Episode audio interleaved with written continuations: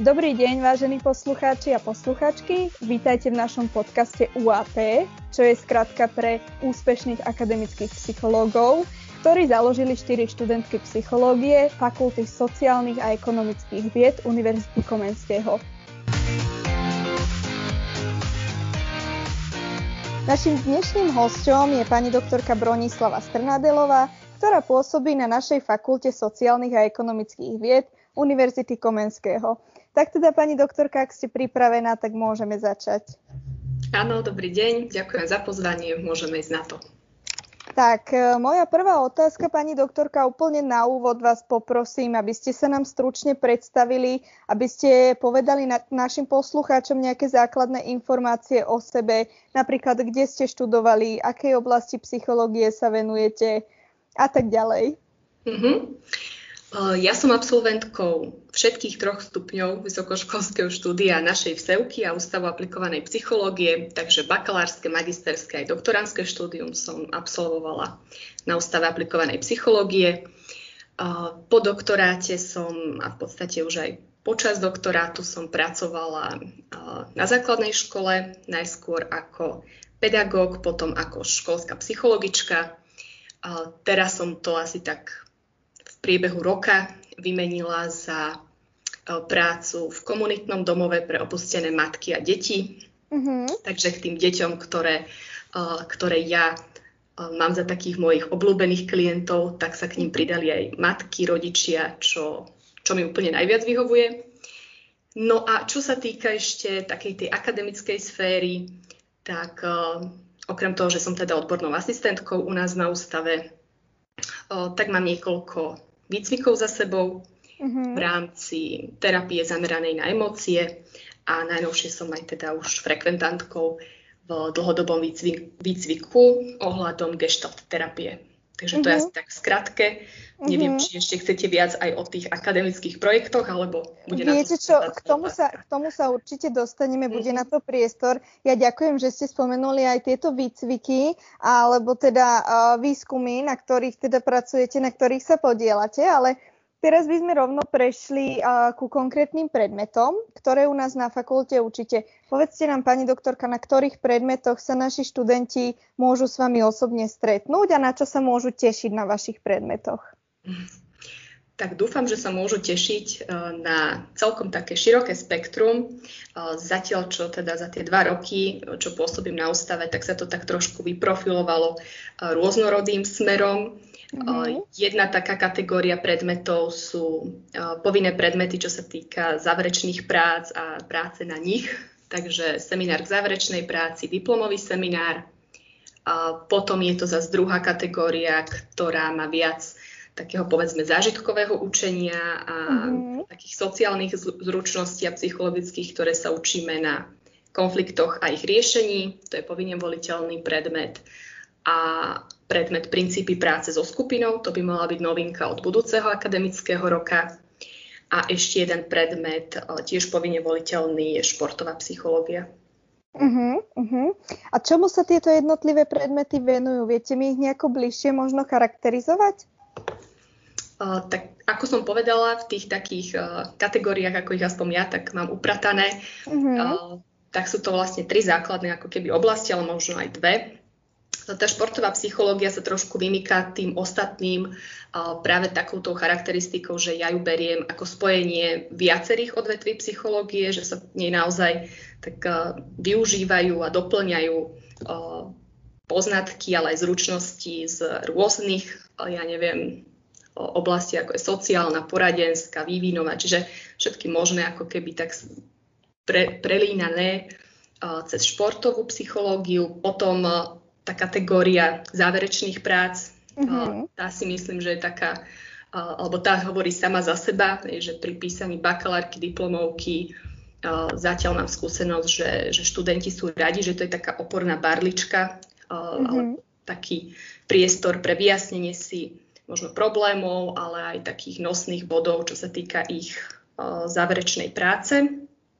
No a tá posledná kategória tu mám asi najradšej, lebo tá je veľa o takej skupinovej dynamike, o práci so skupinou, ale aj s jednotlivcom v rámci roz, rozvíjania zručností, ako je teda riešenie konfliktov, ako sú témy skupinovej dynamiky, ja neviem, rozhodovanie v skupine, riešenie problémov, emočná inteligencia, čiže všetky tieto záležitosti a najmä formou teda zážitkového učenia skupina. Mm-hmm. A zabudla som na jeden predmet a práve preto som na ňo zabudla, lebo tiež je to v mojom portfóliu novinka od budúceho roka. Učila som ho počas doktoránskeho štúdia, teraz sa k nemu tak trošku prinavrátim a to je sociálno-psychologický výcvik, ale teda v angličtine. Čiže s tou našou anglickou skupinkou v rámci programu teda toho anglického vzdelávania, tak učím aj sociálno-psychologický výcvik a ten je v podstate celý zameraný na prácu s emóciami, emočnou inteligenciou. Uh-huh, uh-huh. Ďakujem veľmi pekne za, za túto odpoveď a za takýto popis teda predmetov.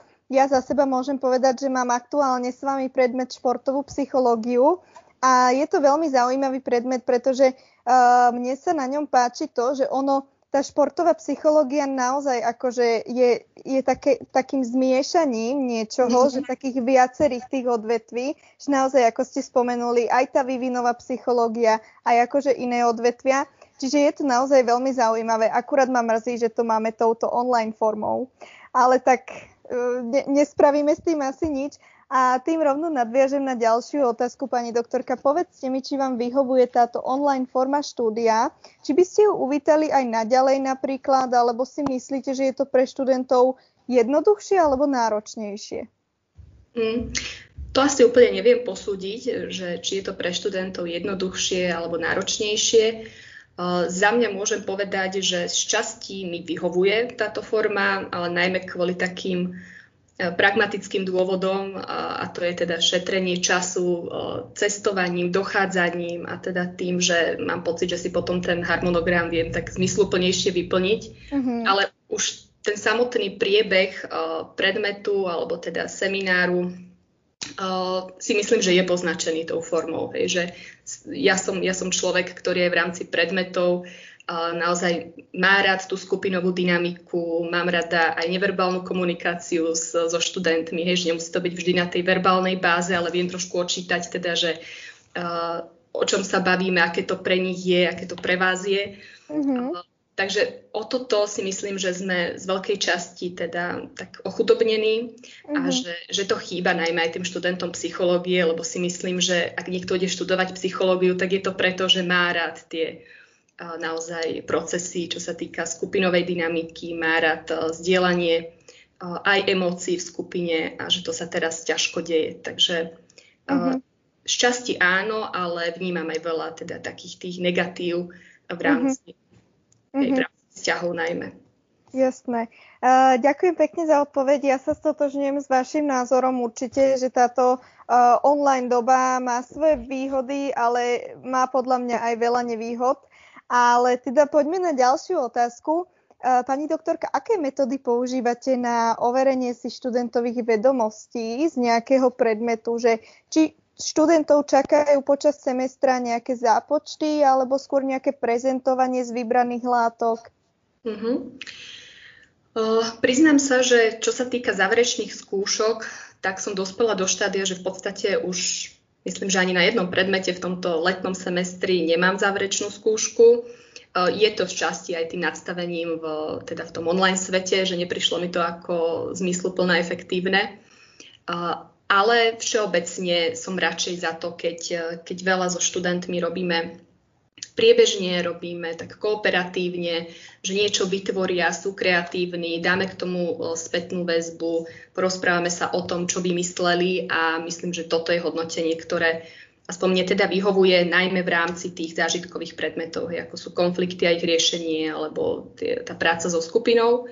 Mm-hmm. Uh, potom druhá várka tých predmetov týkajúcich sa záverečných prác tiež je presne o tom, že študenti odprezentujú svoje výskumné plány, rozprávame sa o nich, diskutujeme, dávame spätnú väzbu. Čiže toto je asi taký najčastejší štýl, ktorý, ktorý uplatňujem na predmetoch. Samozrejme, že sa to líši trošku od uh, silab a od toho, čo študent a študentka má na konci ako keby mať taký, za seba taký výstup, alebo ako mm-hmm. zručnosť má získať, ale nie je to príliš o, o záverečných skúškach, teda u mňa. Pani doktorka, poznatky, ktoré študenti nadobudnú na teda vašich predmetoch, povedali by ste, že sú skôr z teoretického alebo z praktického hľadiska? Že, či budete uvádzať aj nejaké príklady konkrétne z praxe napríklad? Uh-huh. Uh, snažím sa uvádzať príklady z praxe, ak sú to témy, s ktorými sa stretávam a zase raz sú to najmä tie teda zručnosti, ktoré potom aj v práci s rodinami, s deťmi, s dospelými e, využívam. Uh-huh. Ak sú to predmety, ktoré sú viac akademické, e, teda spomínané semináre k záverečným prácam, tam zase sa snažím uvádzať príklady už z prác, ktoré som čítala, ktoré som školila, oponovala, čiže také príklady dobrej praxe a možno aj príklady tej horšej, aby študenti vedeli, čomu sa vyvarovať. A áno, ak to ide, tak myslím, že príklady sú takou veľmi obľúbenou a aj efektívnou formou pre študentov, ako si veci zapamätať. Uh-huh. Čo sa týka ďalšieho priebehu, tak uh, som rada aj za príklady, ktoré prinesú študenti, takže ja sa snažím veľa pracovať s prípadovými štúdiami, s kazuistikami, so simuláciami, kedy dokážeme trošku tú situáciu tak vyvolať, možno trošku mm-hmm. umelo, ale v zásade je to veľmi dobrý tréning pre študentov a v podstate aj pre mňa. A čo sa týka hostí alebo nejakého takého osvieženia v rámci speakerov, tak Napríklad na tom predmete športová psychológia si myslím, že je veľmi užitočné a ja som veľmi rada, keď študenti prinesú aj rozhovor s, so, s konkrétnymi športovcami uh-huh. a keď sa vieme porozprávať, že ako oni vnímajú niektoré veci v rámci o, psychológie športu. Čiže máme to s príkladom priamo od, od toho človeka, ktorého sa to bytostne dotýka. Uh-huh. A to si myslím, že je cesta, o, ktorá sa dá uplatňovať napríklad na tomto predmete. Jasné, jasné, super. Ďakujem pekne. A mojou ďalšou otázkou je teda, že či tie nadobudnuté vedomosti, o ktorých sme sa teraz rozprávali, či by ste povedali, že sa dajú využiť aj pri riešeniach nejakých osobných problémov, teda v situáciách v každodennom živote? Uh-huh. Ja dúfam, že áno. A veľmi ma teší, keď, keď to nájdem aj v spätnej väzbe od študentov. A teda už som, už som to párkrát alebo aj veľakrát našla, že predmety, ktoré sa týkajú tých zručností, ako sú riešenia konfliktov, ako je práca s, ja neviem, s tou skupinovou dynamikou alebo aj s emocionálnou inteligenciou, že je to niečo, keď, keď si študent, budúci psychológ to zažije sám na sebe, mm-hmm. tak si myslím, že to je o mnoho taký vzácnejší alebo cenejší zážitok, ako keď si len o tom číta, alebo keď sa učí, že takto by to malo fungovať u ľudí, u klientov. Takže verím, že minimálne pre ten osobný život, a to je krásne na štúdiu psychológie, že veľa vecí vám vie tak pomôcť aj v osobných príbehoch, v osobných životoch a nielen v tej profesínej práci. Uh-huh. Uh-huh, uh-huh. Super, ďakujem pekne. Uh, pani doktorka, má ďalšia otázka teda. Uh, či uh, zručnosti a teda vedomosti, ktoré nadobudnú tí študenti po absolvovaní vašich predmetov, a v podstate, že kde ich využijú po skončení školy, že v ktorých oblastiach psychológie môžu tieto zručnosti uplatniť? Uh-huh. Uh, je to rôznorodé, uh, ako aj tie predmety majú každé trošičku iné zameranie a, a inú zručnosť, ktorú teda rozvíjajú v rámci toho trojmesačného kurzu, ale v zásade je to v podstate od akademickej sféry, ak sa bavíme o tých výskumných plánoch, ktoré riešite v rámci záverečných prác, ale niekoho to zaujme natoľko, že ešte pokračuje v doktoránskom štúdiu alebo tým, že si rozvíja zručnosti výskumníckej práce, tak veľa študentov to potom ďalej teda rozvíja aj v akademickej sfére. Veľa z nich, eh, aspoň dúfam, si tie poznatky môžu odniesť aj do eh, poradenskej psychológie, do poradenstva, možno aj do takého coachingu v prípade športovej psychológie alebo nejakého, nejakého tréningu jednotlivcov skupín, ale to je veľmi rôzne, hej, že, že tá športová psychológia tiež ponúka také rôzne cestičky, ako sa možno prepracovať alebo ako spojiť to svoje know-how aj s inými odvetviami. Takže uh, nebránim sa tomu, lebo nemám to nejak zaškatulkované, hej, že ak absolvujete tento predmet, tak uh, uh, vás to vedie jedným smerom, ktorý je mm-hmm. jasný. Uh, myslím, že sa z toho dajú povyťahovať rôzne zručnosti a poznatky tam, kam človek potrebuje. Uh-huh, uh-huh. Ďakujem, vy mi veľmi pekne odpovedáte, pani doktorka. Musím povedať, že tie vaše odpovede sú naozaj také také motivačné, by som povedala, že človek si z nich môže veľa zobrať. A teda mojou ďalšou otázkou je, že aké rady by ste dali študentom, aby sa zbavili možno nejakého stresu pri prezentovaní alebo uh, nejakého stresu pred skúškami alebo štátnicami? Áno, je to otázka, ktorá, ktorej sa asi zdokonalujeme celý život že, že tá, ten stres nie je niečo, čo sa vieme úplne zbaviť, ale zrejme pomáha si tiež k nemu, k nemu vytvoriť taký ten postoj, že, uh, že ma dokáže namotivovať, dokáže zlepšiť uh, môj výkon, moje správanie, čiže ho nevnímame ako nejaký taký uh, strašiak, ale možno ako taký motivačný alebo taký burcujúci prvok, ktorý, ktorý je súčasť nášho života. Čiže to úplne také prvotné nadstavenie si myslím, že dokáže veľa robiť. A potom, čo sa osvedčilo mne, a, odporúčam to aj študentom, že ak máte nejakú prezentáciu alebo niečo, čo potrebujete predať, vysvetliť a, idete s kožou na trh, tak je fajn, keď si to predom pripravíte, ale aj vyskúšate pred možno nie až tak pre vás publikom, ktoré je neznáme, hej, že v rodinnom kruhu alebo pred kamarátmi, alebo si dať taký, taký nácvik. Čiže potom už keď ideme do toho reálneho eh, hodnoteného prezentovania, tak si môžeme byť istejší a je to pre nás také komfortnejšie. A potom sú to taktiky alebo techniky, ktoré si myslím, že fungujú veľmi individuálne, niekoho veľmi namotivuje a teší, keď si dá uh, za tým stresujúcim výkonom nejakú odmenu. Môže to mm-hmm. byť mhm. odmena emocionálna, materiálna, sociálna, to už je na každom, ako sa najlepšie pozná vie, čo ho poteší.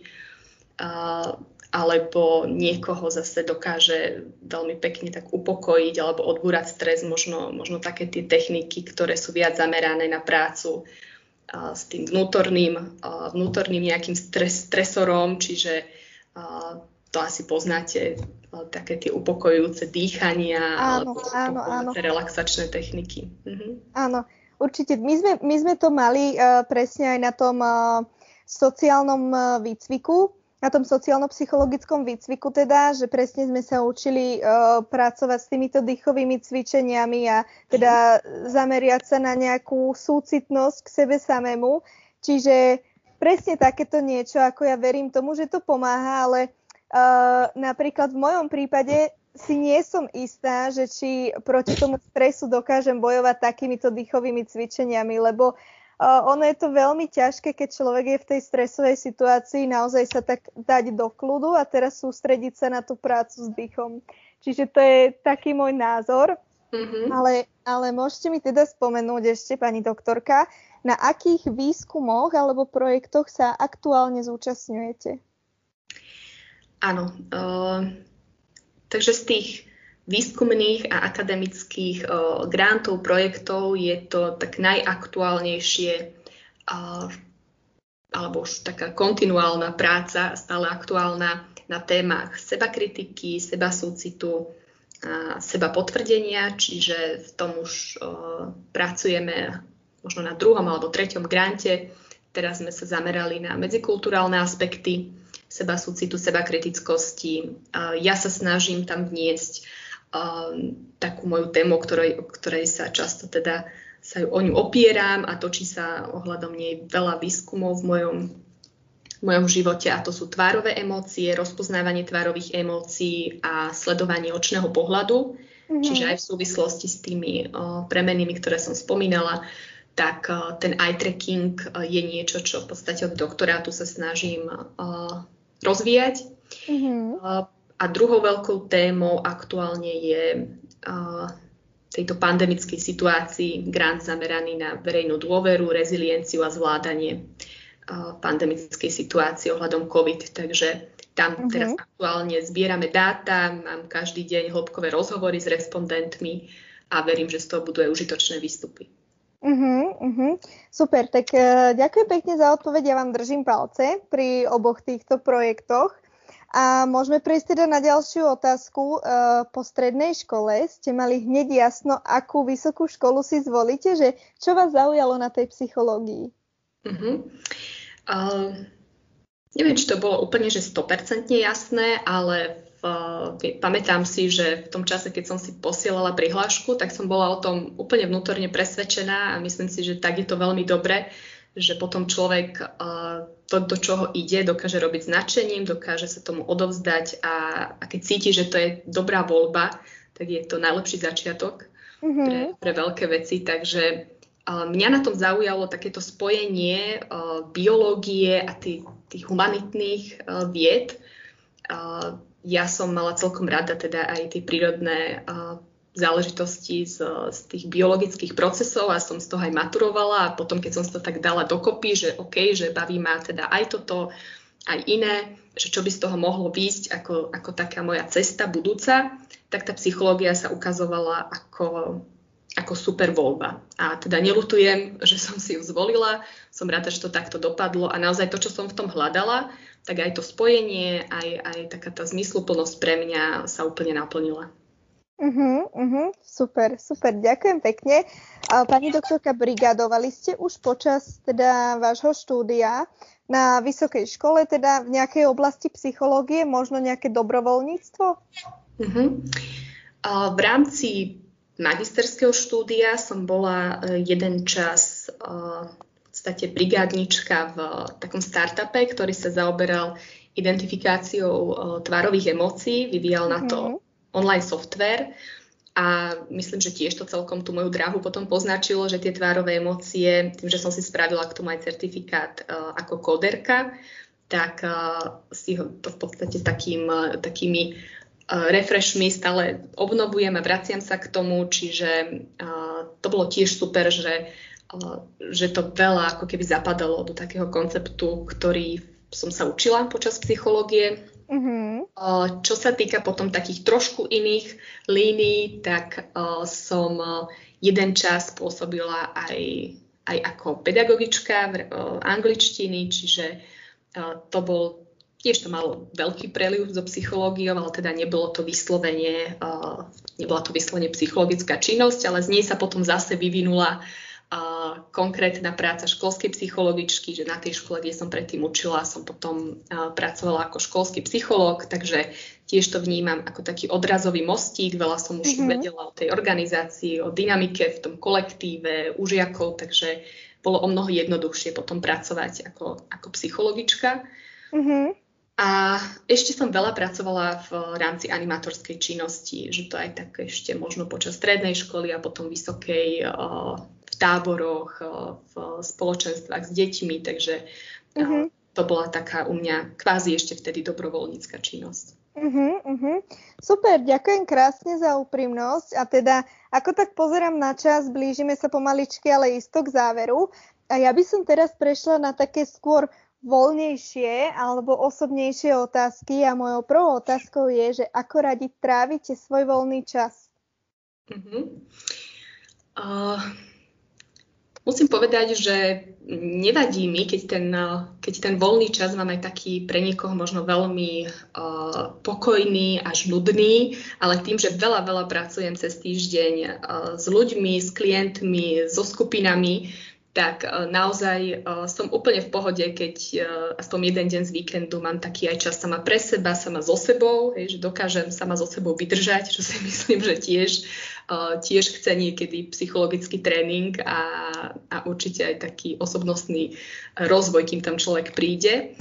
Ale potom taká vec, ktorá tiež viem, že ma určite dobije a je vec taká aktívna, a, a rada teda sa dostanem k tomu, že idem aj do prírody, idem do záhrady, máme teraz čerstvo dostávaný rodinný dom, takže, takže vybehnem von a stále je tam čo robiť, takže taká psychohygiena aj trošku v tej manuálnej práci, v práci v záhradke, tak to tiež môžem. No a potom, potom šport v akejkoľvek podobe vybehnúť tiež na bicykel alebo len, len na prechádzku. Rada hrávam tenis, takže taká mm-hmm. všeobecť. Uh-huh, uh-huh. Ďakujem pekne. Ja som počula, že naozaj pri týchto uh, teda terapeutoch alebo pri tejto pracovnej poradenskej psychológii je veľmi dôležité nájsť si uh, nejakú tú svoju psychohygienu, že aby sa ten človek nezbláznil. Čiže ako vy hovoríte, že naozaj nájsť si niečo také svoje, uh, pričom poprvé viete byť aj sama so sebou a po druhé sa tak zrelaxujete. Čiže uh-huh.